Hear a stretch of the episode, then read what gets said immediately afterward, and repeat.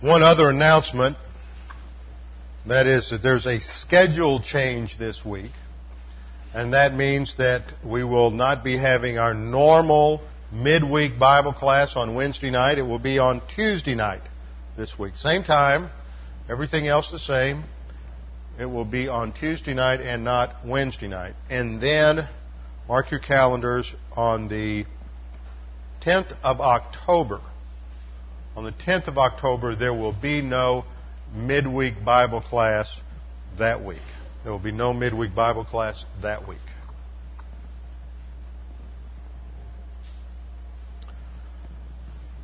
Trust in the Lord with all your heart and lean not on your own understanding. In all your ways acknowledge Him and He will direct your paths. They that wait upon the Lord shall renew their strength. They shall mount up with wings as eagles. They shall run and not grow weary. They shall walk and not faint. Fear thou not, for I am with thee. Be not dismayed, for I am thy God. I will strengthen thee. Yea, I will help thee. Yea, I will uphold thee with the right hand of my righteousness.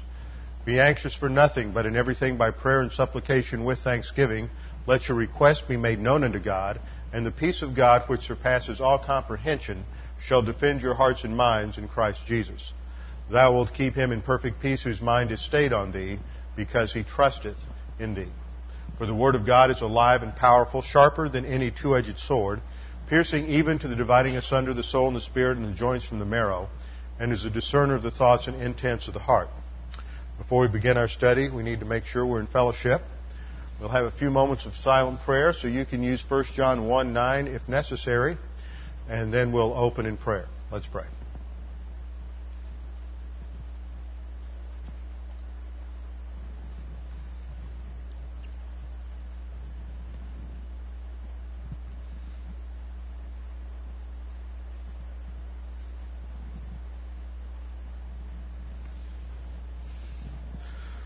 Father, again, we are so grateful that we live in a nation where we have the freedoms to gather together and to worship you, to study your word, that we might continue to grow in the grace and by means of the knowledge of our Lord Jesus Christ. Father, we continue to pray today for our nation, for our national leaders, for our president, for his advisors, for cabinet members, for leaders in the military as they continue to formulate plans and devise strategy and tactics for dealing with this new war against terrorism. Father, we pray that you would uh, give this nation a real unity to back our, our political leaders. That those who would disrupt and destroy freedom, those enemies of freedom that are within our own nation who do not understand the principle that freedoms are won and secured through military victory, would not have a, a voice that is heard. That there are many who are uh, antagonistic to this and do not understand these principles and would rather uh, give up their freedoms in order to avoid violence. And Father, we pray that the cowards would have no influence in this nation. Lord, now as we study your word, we pray that we might not be cowards when it comes to facing spiritual reality and that we might understand the principles that are discussed here that we might have our thinking transformed, that as we focus on your grace and understanding how you work in our lives and in human history, that, that we might have a greater sense of trust and a greater understanding of how you work in history, that we may rely upon you exclusively in everything that we think, say, and do. We pray this in the name of Jesus Christ, our Savior. Amen. Today we begin a new study we have been studying for the last year and a half in the book of Judges. Judges is the backdrop for Ruth. Now, in some ways, we don't need to be prepared, but I know that this being the first lesson in the series on Ruth, there will be those who will order the tape series on Ruth and not have had the year and a half preparation in Judges. So we'll do a little background and review to place things historically in Judges as we go through this opening introduction to Ruth. Ruth is one of the most poignant of books in the Bible. At times it is heartbreaking. Other times it's intense and penetrating because it cuts to the heart of our common human experience. We meet in this book on the, in the very beginning Naomi, a Jewish wife and mother who within a very short time loses both her husband and her two sons in death. Life has dealt her a bitter and tragic blow. And as a result of that, she is going to respond as so many do by challenging the goodness of God. And as a result, she becomes bitter in her soul. But by the end of the book, we realize that Naomi is no longer empty and bitter. She is full and blessed. And so a major theme in this book, and I think the major doctrine of the book of Ruth, has to do with the grace of God in transforming suffering into blessing and sorrow into joy. Therefore, Ruth, set in the context of the dark days of the judges, the time of Israel's greatest apostasy and spiritual rebellion against God, we see that even in the midst of the rank paganism that is influencing the nation at that time, even in the midst of all of the violence that is, that is taking place, and we've seen that especially in the, our studies the last month or so as we've looked at the end of the book of Judges and the, the episode dealing with uh, Micah and the Levitical priest who turns out to be Moses' grandson, who leads the nation into a spiritual apostasy and sets up a competing religion, all in the name of God, all in the name of Yahweh. And then we also saw the fragmentation of the nation in the last three chapters and the self-righteousness and the legalism that, that dominated the culture and the self-centeredness of the, of the Levite who becomes so absorbed in his own grief and the fact that he is his, it's his concubine that is mistreated and murdered. Uh, you know, he completely overlooks the fact that, that because of his own cowardly acts of failure to protect her, and uh, the fact that he turned her out and gave her to the Sodomites in, in uh, Gibeah to, to uh, gang rape her, uh, that's his fault. But he overlooks that and he calls the nation to war. And we see this devastating civil war that just about decimates, almost annihilates the entire tribe of Benjamin. So in that context, there are, there's a light. There's hope. And the message of Ruth is that even in the darkest days of our own lives, no matter how horrible things may seem, no matter how tragic the circumstances might appear, no matter how overwhelmingly, uh, no, no, matter how overwhelming the the uh, tragedies of our lives might appear, there is always hope. If we're alive, God still has a plan and a purpose for our lives. And we see this in Ruth that even in the dark days of the judges, God has not uh, God has not forgotten his people. God is not ignoring his people, but God is, even in the midst of their rebellion and spiritual apostasy, working to bring about the solution. And Ruth is the book of hope because what Ruth ends with is the foreshadowing of her grandson or great grandson, who is David, the type of Christ who will bring uh, the greatest period of prosperity and blessing to the nation. So Ruth is a book about grace and how God transforms suffering and cursing into blessing. Now, we need to look at some things just in terms of general introduction, as we always do when we look at a, at a new book. Uh, Ruth is located in the English order of the Old Testament, following the book of Judges. And I think it's important for us to look at how the Jews organized the Old Testament. We saw, we saw the importance of that in our study of Daniel, that Daniel is not in the Old Testament section of the, of the Nevi'im, the prophets, because even though it's concerned with prophecy, the thrust of Daniel is not about prophecy. It is about how to live, how Daniel and his friends lived in the midst of a pagan society, applied doctrine, and how they demonstrated wisdom. And the same thing is true of Ruth. Ruth in the Hebrew canon is not in the uh, prophets. It's not located in the Torah. It's located in the wisdom books. It's not located with Judges, which in the Old Testament canon, the Old Testament canon is organized in three, three sections. You have the Torah, which are the first five books of Moses, the Pentateuch, Genesis through Deuteronomy. And then you have the prophets. And in the Hebrew canon, you have the former prophets and the latter prophets. The former prophets would be Joshua, Judges, Samuel. Remember, they didn't divide the books. That came about because they didn't fit on one scroll, so they were called 1 Samuel, 2 Samuel, 1 Kings, 2 Kings. Samuel, Kings, these are the former prophets, and the latter prophets are the major prophets that we speak of in the English canon Isaiah, Jeremiah, Ezekiel. These are the major prophets. So that makes up the book of the prophets. And then the third division is the book of the writings, called in Hebrew the Ketuvim.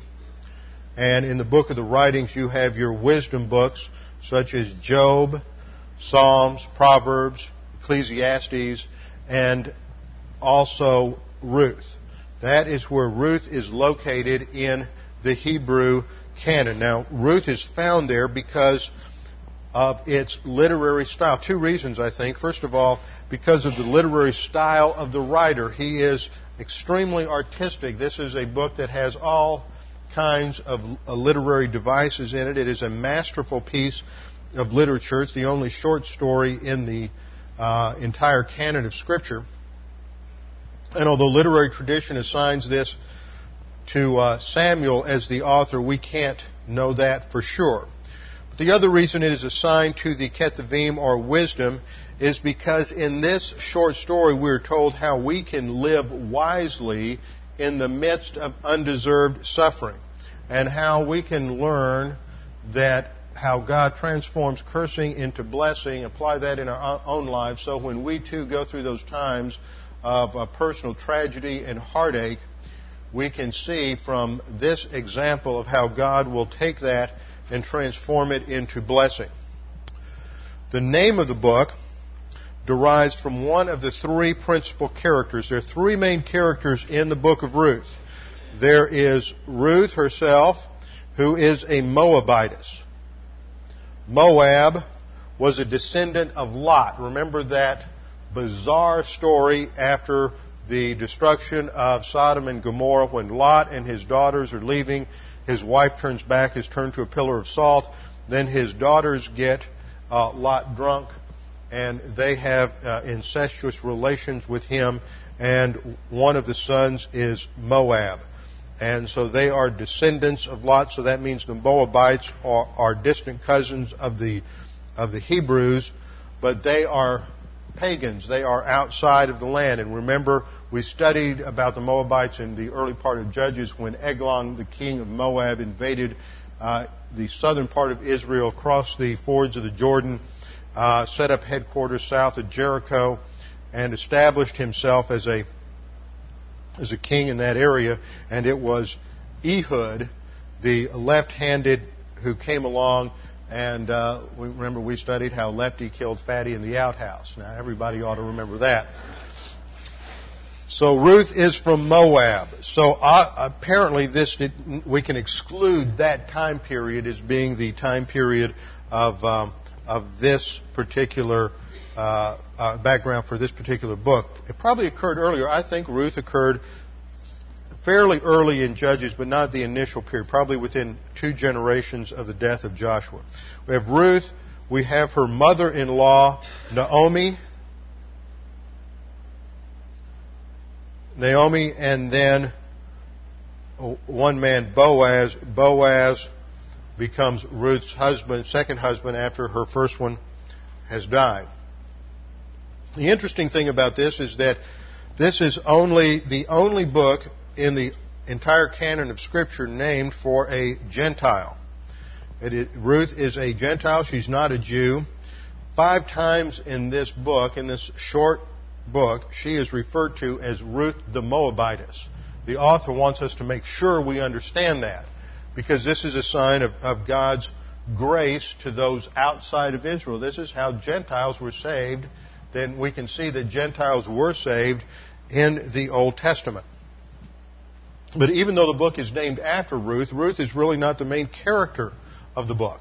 The book starts off with a personal crisis and tragedy in the life of Naomi and in her family with the death of her husband and the death of her two sons. And the emphasis is on Naomi's loss, on her emptiness and on her bitterness because when she returns to her hometown of Bethlehem, she says, Don't call me Naomi, call me Mara, which means bitter. So she is embittered by her loss and she's blaming God and yet the book concludes not with the some praise and blessing to Ruth because now Ruth has found a, another husband and Ruth has given birth, but there is a blessing at the end of chapter 4. The shift completely ignores Ruth, and the end of the book emphasizes Naomi's blessing and Naomi's line going down through Obed and Jesse and eventually to David. To David. 55 verses of the um, 85 verses in this short story have to do with dialogue. 55 out of 85 verses have to do with dialogue. So it's going to be a personal book. We're going to see a lot into the characters of these individuals and how they are responding and reacting to the episodes of their life. We can break it down even more. We see that of the 1,294 words in the book, 1,294 words in the book, 678 or 52.4% are dialogue. This is a book covering conversation, and in that conversation we see what is going on in the souls of the characters. Now, if we take a little further analysis of that dialogue, we discover that Ruth speaks least. Even though the book's named for her, she speaks least, and her speeches are the shortest. She speaks only 120 words in 10 speeches, whereas Naomi speaks almost double. She speaks 225 words in 12 speeches, and uh, Boaz speaks 281 words in 14 speeches. So if we were to base the uh, name of the book on the plot, it would be the book of Naomi. And if we were to base it on the dialogue, it would be the book of Boaz. But nevertheless, the book has come down to us as focusing on Ruth. It is the book of Ruth. Now, the ancient Hebrew tradition connects it to Judges, even though the Hebrew canon doesn't place it there, the Septuagint did. The Septuagint connected it to Judges, and in the Septuagint arrangement, it was seen as an appendix to Judges, so it was viewed as one book, Judges Ruth, although that was not the uh, most ancient organization. Now, as a result of that, I mean, I mean, that is a result of the fact that there are several similarities between Judges 19 to 21, section we just finished studying in, uh, in Judges. There are several similarities between Judges 19 to 21 and the book of Ruth. And so we can compare and contrast these two episodes, the episodes at the end of Judges and the episodes in Ruth. One is a uh, tells us about the chaos and the destruction, the internal fragmentation in Israel. But Ruth focuses on order and welfare and discipline. These people are disciplined because they have doctrine. There is a there is integrity in Boaz. There is integrity in Ruth. They are not self-serving. Naomi is self-absorbed at first because of her pain and her misery, and so she is reacting and responding to her loss, and she is operating on emotion. But Ruth and Boaz operate from, from integrity and from doctrine in their souls. So we see this contrast between the order and welfare in Ruth and chaos and destruction during the time of the judges. Another thing that we see is that both of these events, the events in Judges and the events in Ruth, take place in a superficially biblical culture. A superficially biblical culture. What I mean by that is that the acts and actions and the cultural mores are all structured according to biblical nomenclature, biblical terminology. And that's not unlike our, but, but it turns out as we look at that, that's only superficial. As we looked at, at Judges 19 through 21, remember the, the Levite will not go spend the night in the city of Jebus when he is, uh, has gone down to uh, pick up his uh, concubine who left him. He goes to his father-in-law. He stays there. When he leaves to come back home, he leaves late in the day and he's forced to spend the night somewhere on the road. And, what, and since there wasn't a Motel 6 there with the light left on, he couldn't go into the city of Jebus. And he didn't want to go to Jebus because there was that opportunity there. That's the old name for Jerusalem because the Jebusites or the Canaanites were still in control. And he thought we would be unsafe there. He's superficially obeying the law which said, do not have a relationship with the Gentiles. Now, the reason the law said don't have a relationship with the Gentiles wasn't because it was um, it was making some sort of negative, racially biased, prejudicial statement against the Gentiles. The issue was what they believed, not what, what they, what they, who they were racially. It was what they believed, not who they were racially, so that uh, God forbade the association and intermarriage with the Canaanites because He didn't want His people to be influenced by the pagan uh, ideas and the religions of the Canaanites. So the, the Levite is just superficially obeying the law. He doesn't understand the essence of it. He goes on and he spends the night in Gibeah, which is even worse because the people there have already given themselves over to paganism. They're, uh, the, the men are all involved in, in homosexuality, and it's a sexually perverse town. And there's that horrible contrast that the pagans in Jebus are more honorable than the uh, people of God in Gibeah. And so the then when after the concubine was uh, gang raped and murdered, and he the Levite called the nation together, we saw once again that they superficially went through the procedures of Deuteronomy 13:12 and following to go out and investigate to get the answers. But while they're investigating to get the answers, they're already setting up their military action to go against the Benjamites. And when they do, rather than uh, conducting holy war as was authorized in Deuteronomy 13 to take out the city of Gibeah, they took, brought holy war against the whole tribe of Benjamin and just about wiped it out. So there's this superficial obedience to the, to the letter of the law, but not an understanding of the spirit of the law and not an understanding of its intent. And so by application, we see that there's, there is, uh, are many parallels between that time and that situation and today. One parallel has to do with the local church. Too often today in modern evangelical Christianity in America, there is a, only a superficial adherence to biblical culture. There's only a superficial understanding of biblical terminology. We, we wrap our church services in biblical terminology and we sing hymns that use biblical terminology, but few people in few churches really understand Bible doctrine.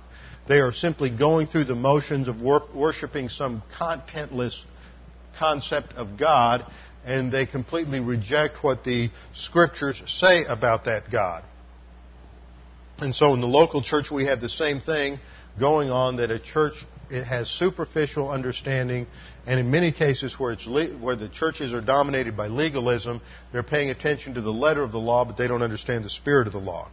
And we see the same thing happening in our nation as a whole. Now, this is not a Christian nation. A nation cannot be Christian or non Christian because that has to do with regeneration, and nations don't have souls, so nations can't be regenerate. But nations certainly have ideological heritages. And the heritage of our nation is primarily a Judeo Christian heritage. That provided the, the uh, structure for the thinking of, uh, the, of our founding fathers and of those who originally uh, colonized and settled in uh, the uh, English colonies. Now, last week we saw an instance of how in our nation we have a superficial religion. We have a, it's not always recognized except in times of crisis, but we do have a, a civil religion, a uh, quasi secular religion that is ecumenical.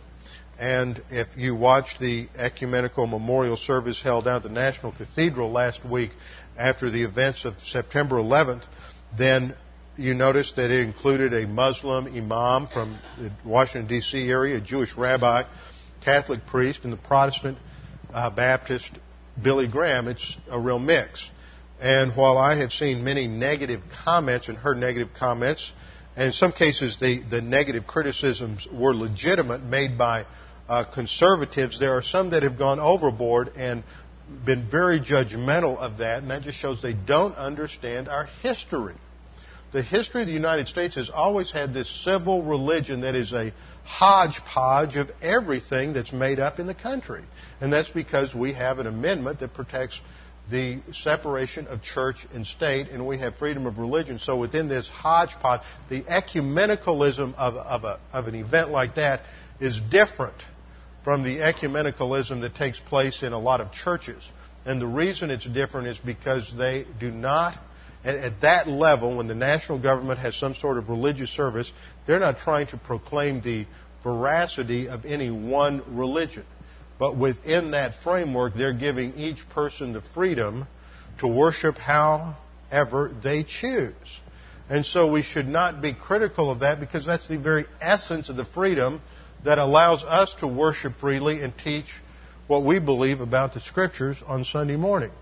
And in that context, it allowed um, each different person from different religious backgrounds to function freely within their own, the framework of their own religious beliefs. And we must recognize that on the basis of the concept of freedom and volition, the first divine institution, where we emphasize that uh, a marketplace is to have the free flow of not only goods, but ideas. See, we believe in capitalism, that there ought to be unhindered flow of goods, that the government shouldn't restrict the flow of, uh, of goods and services so that the, everything can achieve its proper market level. The same thing is true of Christianity. In the free marketplace of ideas, Christianity is either going to be accepted or rejected. You cannot impose Christianity on anybody. You can't force anybody to believe the truth. And so it's either going to be accepted or rejected, and that's going to determine the destiny of the nation. Now, as we've seen in our study of Judges, that was a time of tremendous apostasy, not unlike our own time. But just as there was hope in the dark days of the Judges, there's hope in our time. Just as God's grace brought uh, blessing out of suffering and turned cursing into blessing for that nation, He will do or can do the same for us. And it has to do with the, ultimately with the teaching of Bible doctrine and the response to doctrine. Because that's what was going on at the same time. If we chart things out and lay out a chronology, what we see is by the end of the days of the judges. Now, Ruth doesn't take place near the end, it takes place early on. But continuously throughout that period, there were Bible teachers, there were prophets, and by the end of the book of Judges, during the time when Samson is a judge, at the same time Samson's alive, Samuel is alive, and Samuel, as a prophet, begins to teach the Bible. He begins to teach others, and they go throughout the land. And as a result of the people's positive response to doctrine, there is a transformation of the culture of Israel that ultimately culminates in their blessing under the Davidic kingship.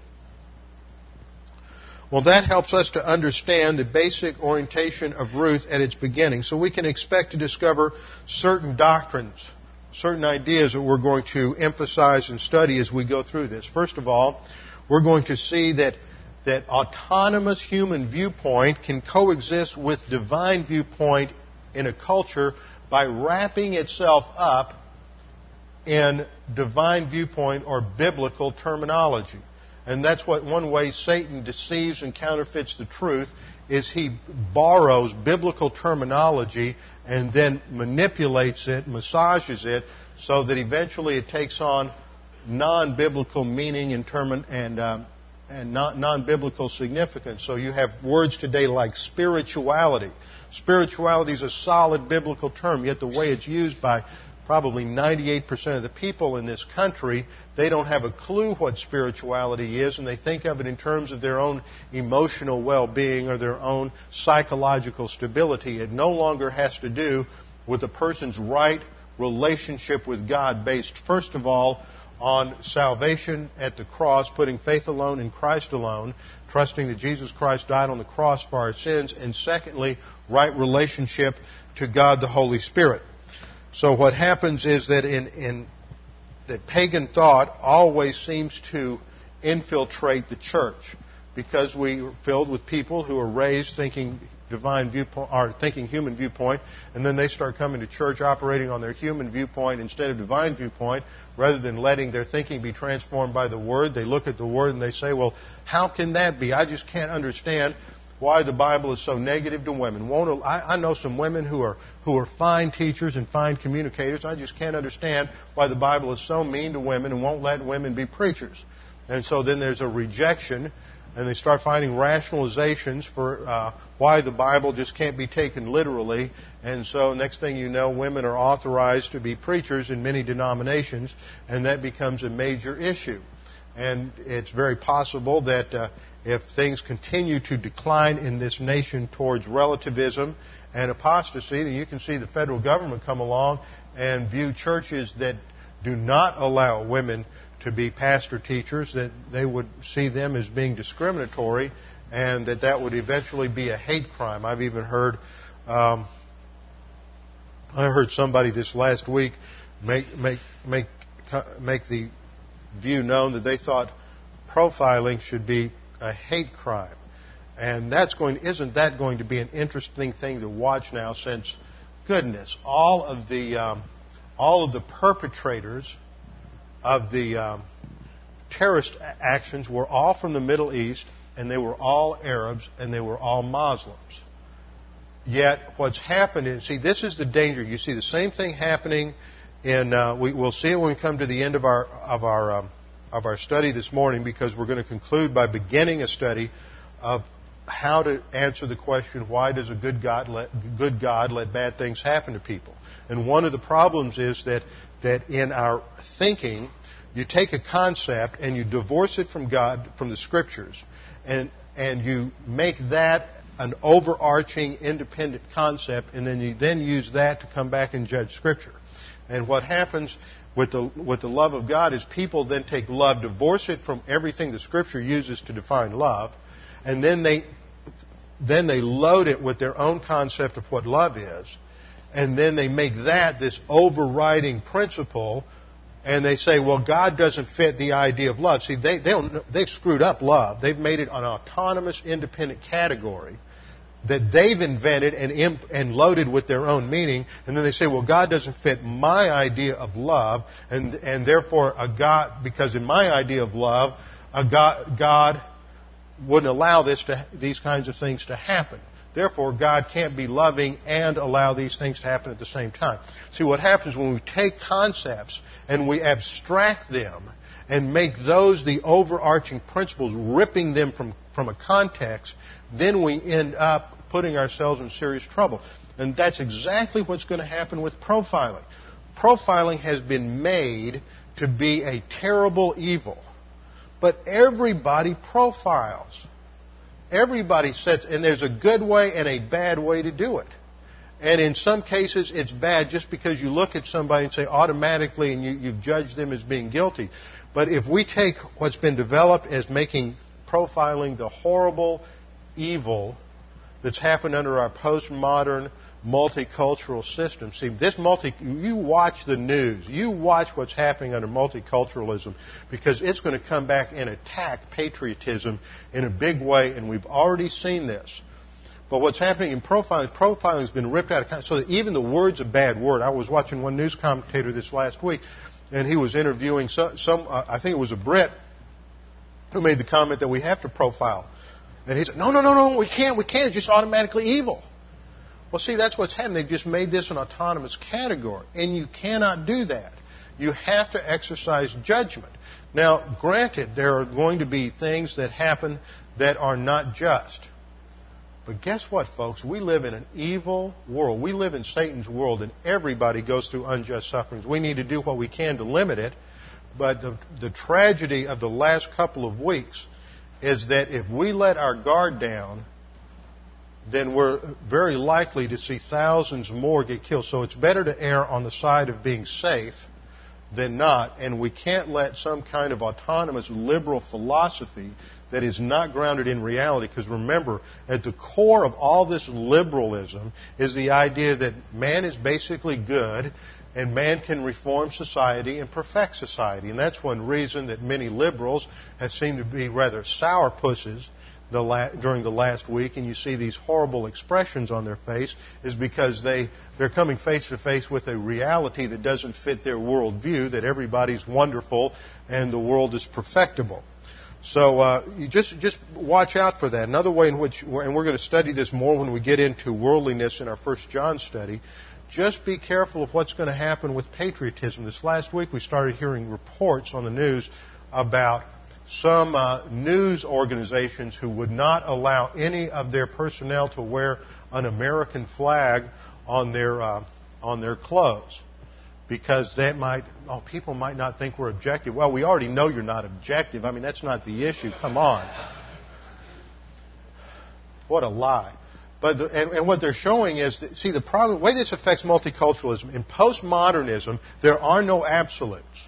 Everything is relative. And that means every culture is relative. That's the core of multiculturalism. Every culture is relative, so no culture is better than another culture. That means the most pagan, perverted culture on the planet on the face of the planet can't be said to be any better or any worse than a culture that has the highest level of virtue and integrity. You can't make those kind of judgments. And patriotism when you're proud of the United States of America is making that you're making that kind of a judgment. You're saying America is better than everybody else, and so everybody goes, "Oh, oh, oh, that's nationalism. We can't be that way. That's so horrible. You know, we're going to go back to jingoism or some sort of problem in the 19th century." And isn't this terrible, folks? We've been attacked. We got to get rid of all this insidious evil of postmodernism and cultural diversity and everything else because what it's going to do is come back and destroy the unity that we have right now to protect this nation. We are one nation. This, no, I haven't heard anybody talk about cultural diversity in the last week. We are one nation, not a diverse nation, and we have to come together and understand that. Otherwise, we're going to be fragmented and we're going to follow the path of Israel in Judges 19 through 21. But this multiculturalism, these people who have bought into this, into postmodernism, hook, line, and sinker, it's going to start showing itself in this kind, these kinds of little details, like you can't wear a flag. There's a company down in Florida, an American company with American employees, so nobody could wear a flag or display a flag uh, at the office because somebody might get offended. And um, there have been other situations. There was a number of them. I went out on the Fox News uh, website this last week, and there was a long article with about 15, or, reporting on about 15 or 16 cases around the country of this kind of uh, activity where companies were not allowing anybody to display the American flag. And that is an outgrowth of this kind of postmodern type of thinking where you can't uh, elevate yourself, and that uh, runs in the face of what it means to be a true American. And it is dangerous, and I think borders on being traitorous at times like this. So we need to be very careful and watch that just because there seem to be signs of national unity, there are also signs that the uh, paganism that has so infected and destroyed our nation uh, is still alive and well. So we're going to see that autonomous human viewpoint can coexist with divine viewpoint and still wrap itself in the mantle of biblical or divine viewpoint terminology and activity. We're also going to learn to understand why God blesses and why He doesn't. We're going to see how God blesses even when lip service is given to the Scriptures. We're also going to look at how God works even in undeserved suffering. What to do when you believe God has treated you in an illegitimate manner, when you think God has been unfaithful to you. Now, I don't mean some superficial complaint, but something serious, something profound, where you believe God has truly uh, done wrong by you. And this is the Naomi's complaint is that she thinks that she has been ill treated by God because her husband and her sons are dead. And so she is going to bring a complaint against God, and so we'll discover the answer to why bad things happen to good people. Furthermore, we're going to see how to apply the scriptures biblically versus applying the scriptures simply on the basis of some sort of independent human viewpoint. And that's always the problem is that, and we're going to see a classic example of it in the second hour in our study in, in 1 John, is that people want to apply the scriptures not biblically. They don't want to come in and interpret the Bible on its own terms, but they want to read things into it and interpret it on the basis of their own experience or on their own independent reason. Well, if, if Ruth is located in the Hebrew canon in the book, in the section of the Ketuvim, where does it fit in the flow of history? We've already stated that it takes place during the time of the conquest, during the time of Judges, and we see this in verse 1 of Ruth, where it says, In the time of when the judges judged, or at the time when the judges governed in Israel. So that places us historically. It's the time it came about in the days when the judges governed. But that covered a large period of time. We said it covered a period of about 350 to 400 years. So we have to see if we can pinpoint that a little more. Generally, though we have to place this in its flow in history. Before we get into details, we have to put it in the flow of history. Now, here is a, in this timeline on the overhead, we're going to place the history of Israel, and the lower timeline, we're going to see the experience of the believer. Because the key events in the history of Israel are analogous, and another word that's used is they are a type of the key events that happen in the salvation history of an individual. For example, in Genesis 12:1, Abraham is called. The believer is called in time according to Romans 8:28 through 30. For whomsoever God calls, these he also justifies. Abraham is called, the nation is called, and then the nation is redeemed, it goes into slavery. So, and we are born as slaves to sin. They are slaves in Egypt, and we are born slaves to sin. Then there is redemption. The nation is redeemed at the Exodus event. Then they are baptized in Moses at the Red Sea. We are redeemed by the work of Christ on the cross, and we are baptized into Christ at the instant of our salvation by means of God the Holy Spirit. It is after our redemption that, or after their redemption and the parting of the Red Sea, that Israel is given the law. Notice, in, in the typology, it's very clear the law was never given to Israel to be saved. The law came after their salvation. As a nation, it ha- doesn't have to do with individual salvation. It has to do with uh, the, their redemption and salvation as a nation. So the law is post salvation. And so the same thing is true in the New Testament. We have the mandates and prohibitions of the New Testament which define sanctification so that in the history of Israel, everything that happens after Exodus 19 has to do with sanctification and is analogous to the believer's sanctification and the spiritual life. So what happened after after uh, the giving of the law was that God promised the nation a land, and He gave them the land, and they were to take the land. And the question then is, how do I enjoy the land that God has given me when it is occupied by enemy forces? See, that's the same question we are to ask as a new believer. God has given us a new life in Christ. God has blessed us with every spiritual blessing in the heavenly places. We have an unlimited amount of spiritual assets, yet we are still living a life that at the point right after salvation is not any different from the life of an unbeliever. We don't know any different. That's all we can do after salvation is continue to live as we did before salvation. God has given us a new life. How do we enjoy the new life that God has given me when it is still occupied by enemy forces? Israel said, How do I enjoy the land God's given me when it's still occupied by enemy forces? And we ask the question, How do I enjoy the new life when my mentality, my thinking, is still occupied by enemy thinking? By enemy forces. That is a warfare analogy. Throughout the scriptures, sanctification is always taught through warfare metaphors. It's always presented in the context of warfare and battle. Why? Because we live in a world that is dominated by Satan. We live in Satan's world. That's one reason that there is unjust or undeserved suffering in the world, because we live in a fallen world, a world where there is evil. Now, people want an explanation. Why did this evil thing happen last week? How could a good God let evil happen? They want a rational explanation for evil. But by its very nature, sin and evil are irrational. And there is not a rational explanation. People uh, think about Satan. We've gone through our study in the second hour on angelic conflict. And a few weeks ago, we studied the, the fall of Satan in Isaiah 14 and Ezekiel 28. How could this brilliant creature, the most brilliant, the most beautiful, the most uh, intelligent of all of the creatures to come from the hand of God. How in the world could he have deceived himself so much into thinking he could be like God? I mean, how could he do that? People just don't understand. Well, we can't understand. It's irrational.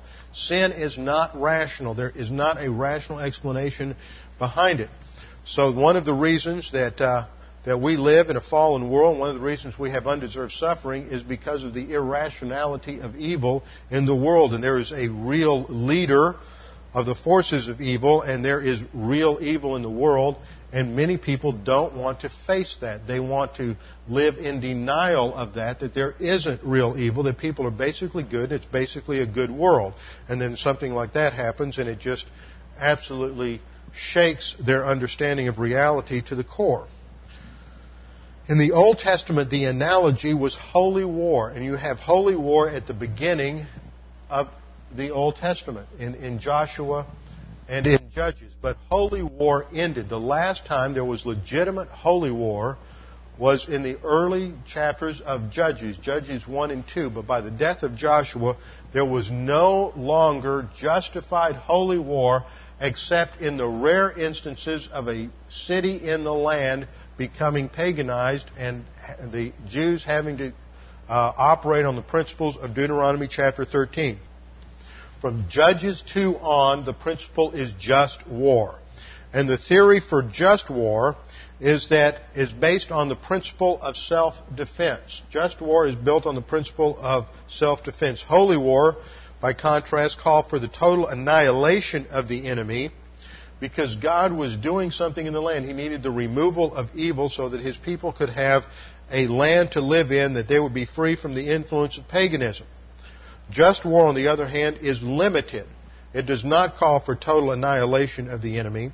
Its principle is based on self-defense and the idea that just as it is legitimate and moral to take a life to protect one's own life, or one's friends or family, in the same way, it is just and right to take lives to defend one's nation, one's country, and one's freedom.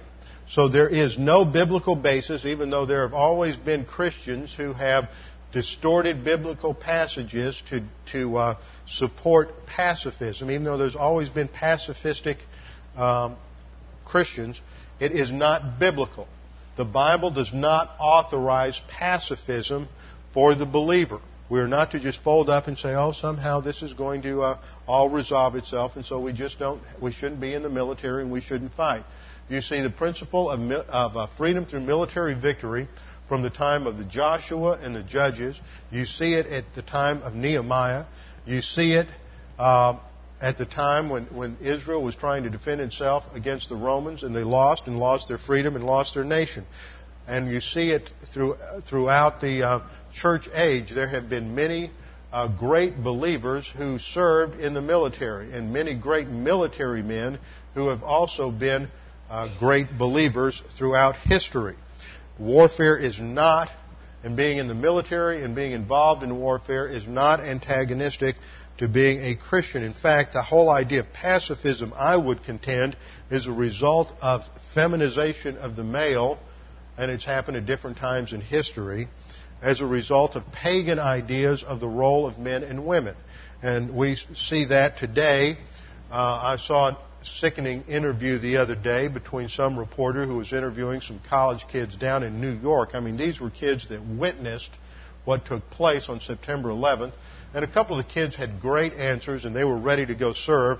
And they interviewed this one kid and he said, well, I just, I, I, you know, I think we ought to do it, but but I don't think I'll ever serve in the military because I'm just afraid. And I thought, but he said, but that doesn't mean I'm not patriotic. I said, yes, it does. You know, you don't redefine your terminology. I mean, that's like you hear people today saying, well, I know so and so and he killed three people, but he's really a good person. No, he's not. I mean, that's a definition. You know, you're a murderer, you're not a good person. You know, if you're a coward and won't go serve in the military to defend the freedom of your nation, you're not a patriot. Patriotism means that you're willing to do whatever, whenever, no matter what the cost, to serve your nation in a time of need. Period. Whatever that entails, whenever you're called upon to do it. Because it's that nation, it is this nation that has given us the freedoms that we have to enjoy all of the blessing and prosperity the rest of the time. There's no such thing as a free lunch, folks, and freedom is not free. Every now and then we have to earn it, and some generation has to go out onto the battlefield and die so that the rest of us can be free and so that our children and our grandchildren can be free. And that has to happen, and that's good, and that's right, and it's just. And anybody who won't do it is a coward, and they ought to be dealt with as cowards, and they ought to be removed from society in some way. But unfortunately, when you live in a society that has feminized the male, and you have uh, uh, curricula in various education systems that have been influenced by radical feminism so that boys are not allowed to play any kind of war games and, and even in some places there's there has been talk of removing sports because that just creates more competition and, and, and the boys and just get more competitive and we can't have that. Uh, it's just amazing the idiocy that has gained legitimacy. I mean, we're talking about PhDs who are in positions of power and influence in some school systems in this nation. We've, get, we've made the idiots, we've put the idiots in charge of the asylum, it seems. Anyway, so warfare is always legitimate in the Scripture, and that seems to be the background for understanding the spiritual life. It is a battle, it is a war in order for, to prevent human viewpoint from taking over the soul. Now, in terms of background, I want to look at one verse in Judges before we move on to give us the background of what is taking place during this period. Turn with me to Judges chapter 2, verse 20. Judges chapter 2, verse 20.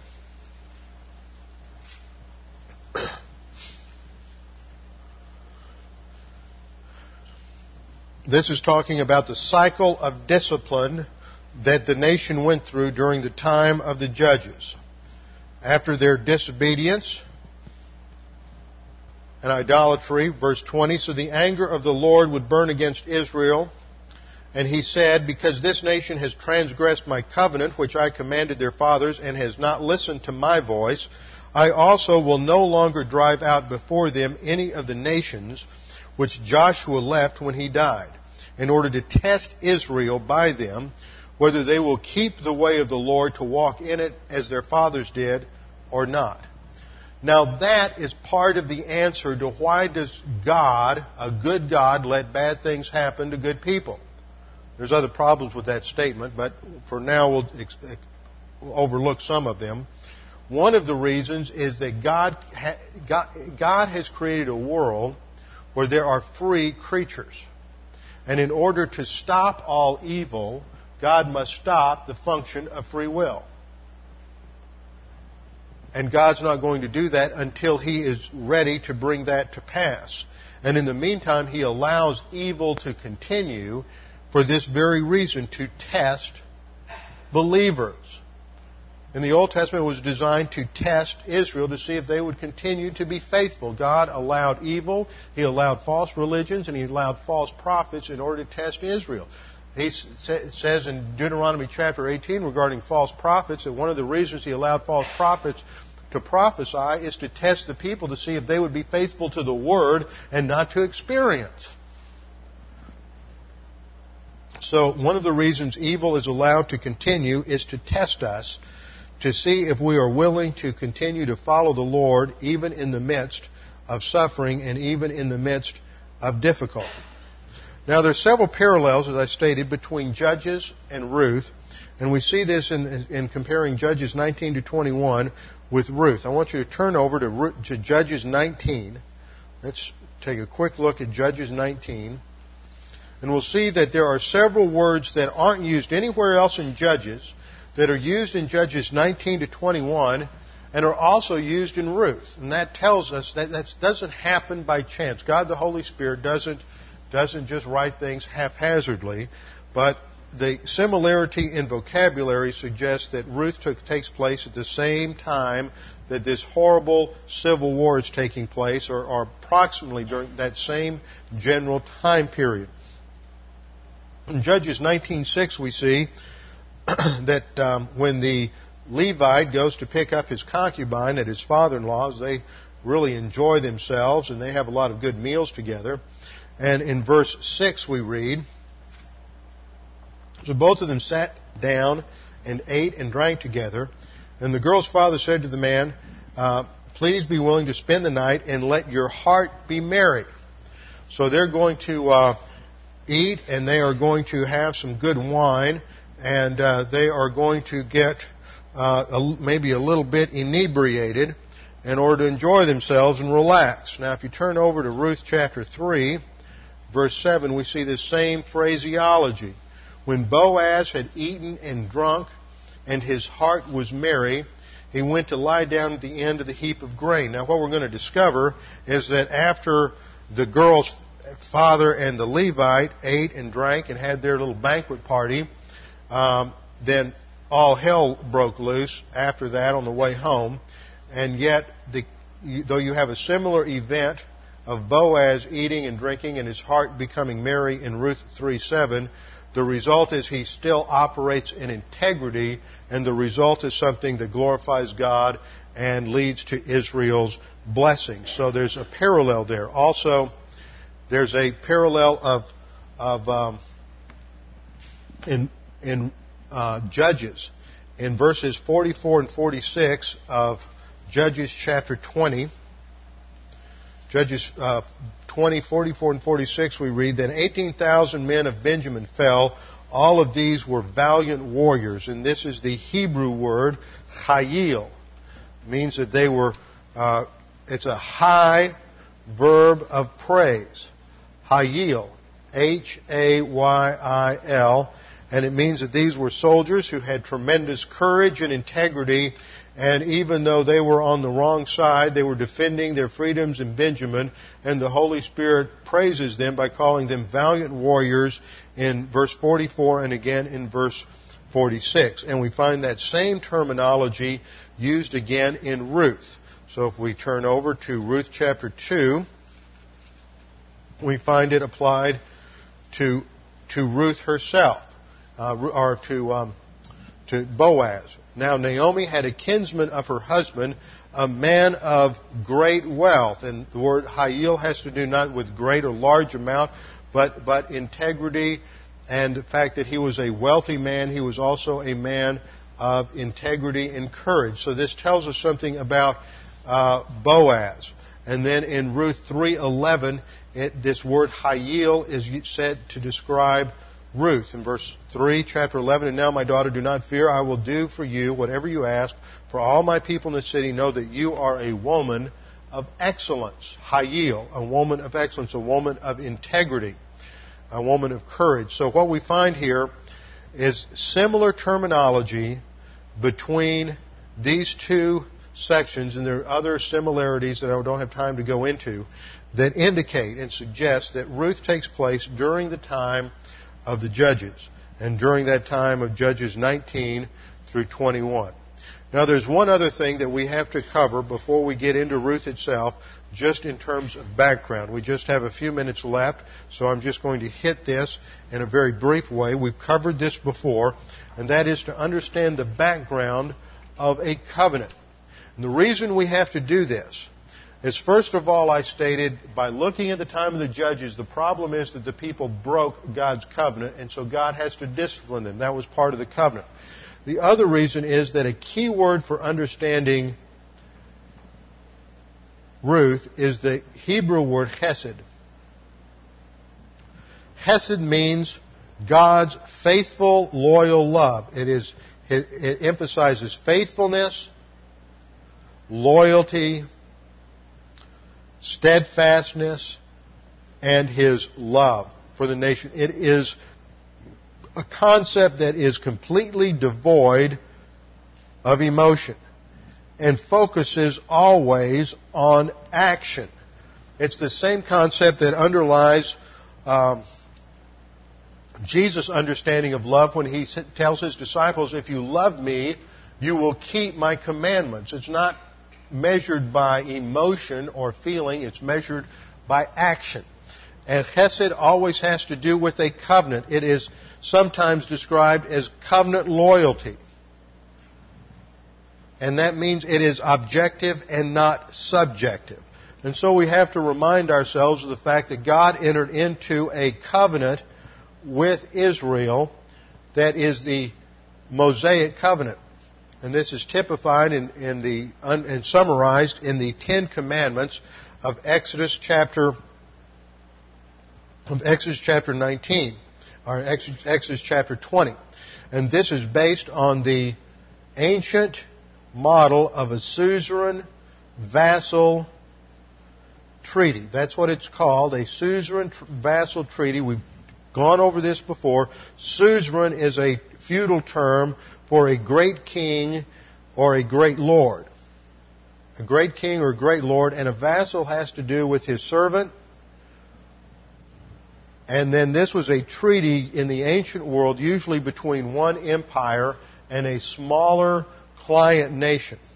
And there were certain elements to this. First of all, there is a preamble that identifies the great king. And this is comparable, if you take the time, turn with me to Exodus chapter 20.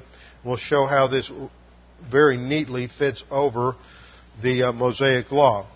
Exodus 20 verses, verse uh, 2 says, I am the Lord your God. That's the preamble. Chapter 20 verse 2a identifies the great king who is initiating the covenant and is going to ingratiate the vassal to himself. Then there is a historical prologue. In the historical prologue, there is a reminder of what the suzerain, what the great king has done for the vassal to secure the allegiance of the vassal for the great king. So the historical prologue is simply a reminder of how the great king has acted in the past in order to benefit, benefit the vassal. And so we see this in, in the remainder of verse 2. I am the Lord your God is the, is the preamble and then the historical prologue who brought you out of the land of Egypt, out of the house of slavery. It's a reminder of what God has done for them. Then there are the stipulations. The stipulations involve the 613 commandments. It's not just 10 commandments, 613 commandments of the Mosaic Law. Those are the, all of the stipulations, the, the do's and the don'ts. See, this is not simply law. One thing you ought to see here is we, have, we, we always tend to abstract things because of our Western heritage we abstract, I've talked about this already, we abstract principles, we abstract words, and then we get ourselves in trouble. We think of law as an, as an impersonal abstraction. But the Mosaic Law is not impersonal. It's not this abstract concept of some, some absolute hanging out in, in, in the universe somewhere. But it involves a personal relationship. The mandates of the law are built on the fact that God has established a personal relationship with Israel. Law, therefore, is ultimately personal and it's not impersonal. It's not just some arbitrary abstraction.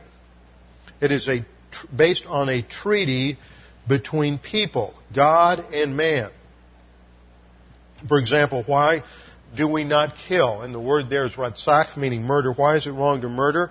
Not simply because it is a, a, an abstract principle that it is wrong, but because God says it is wrong, because God has entered into a relationship with man, and man is created in God's image. That's why it's wrong. Not because there's just some abstract ideal out there that hangs in space somewhere saying it's just wrong to kill. It's wrong to murder because it's wrong to take, illegitimately take a life from one God, to whom God has given the life. Then the fourth element. The fourth element is there are rules for deposit.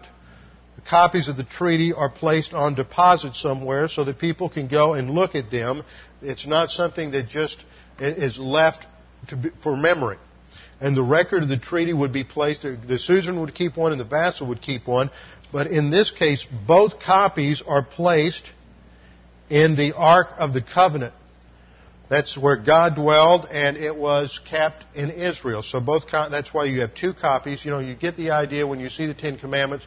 There are two tablets. Some people think there are five commandments on one tablet and five on the other tablet. That's wrong. There were ten commandments on each tablet. You have two copies of the law. One's God's copy and one's man's copy, and both are placed on deposit in the Ark of the Covenant. Then there are witnesses. There is there is a witness to the, to the contract. It is not simply given in abstraction again. And this is given in Exodus chapter 24. All the tribes and the altar are witnesses. And so the Song of Deuteronomy 32 uh, reiterates that. And then in the final analysis, there are, the final section, there are cursings and blessings. if you, the vassal, do not obey the stipulations, then the suzerain is going to judge you in certain ways. If, on the other hand, you uh, uh, obey the stipulations, then there will be benefits and blessings to you as a people. And that's given in Exodus 23, verses 20 to 23, uh, Leviticus 26, and also Deuteronomy 28, where we have the five cycles of discipline. Exodus 23, 20 to 23, Leviticus 26, and Deuteronomy 28. And Hesed is the fact that God is faithful to this covenant. And that is going to be the theme of Ruth, is that God eh, always deals with His people faithfully. Naomi is going to challenge that. How can God be faithful to me? He's made me bitter. He hasn't dealt with me faithfully. And yet Ruth, is, the book of Ruth is going to show how God deals faithfully with us, even in the midst of under, what we think is undeserved suffering, sorrow, and personal calamity. We'll get into the book next time with our heads bowed and our eyes closed. Father, we thank you for this time to look at your word, to be reminded of your grace, that you are the God who transforms cursing into blessing and sadness into joy. You are the God who continuously deals with us on the basis of grace, despite our own failing, shortcomings, and sin. Father, we pray that if there's anyone here this morning that is not a believer in the Lord Jesus Christ, does not know of their eternal destiny, that you would make it clear to them this morning that just as uh, Israel was undeserving of God's mercy, so we are all undeserving of your mercy, and that is what makes it grace, that it is undeserved love, unmerited kindness, and that you have done everything for us by providing a perfect salvation in the Lord Jesus Christ. Father, we pray that you would uh, make this clear to anyone here who is not saved that salvation is not based on who they are or what they do. It's based on who Jesus Christ is and what he did at the cross. Therefore, salvation is by faith alone in Christ alone. Simply believe on the Lord Jesus Christ and you will be saved. Father, we thank you for the things that we have learned in your word today. We pray that you would challenge us with them. We pray in Jesus' name. Amen.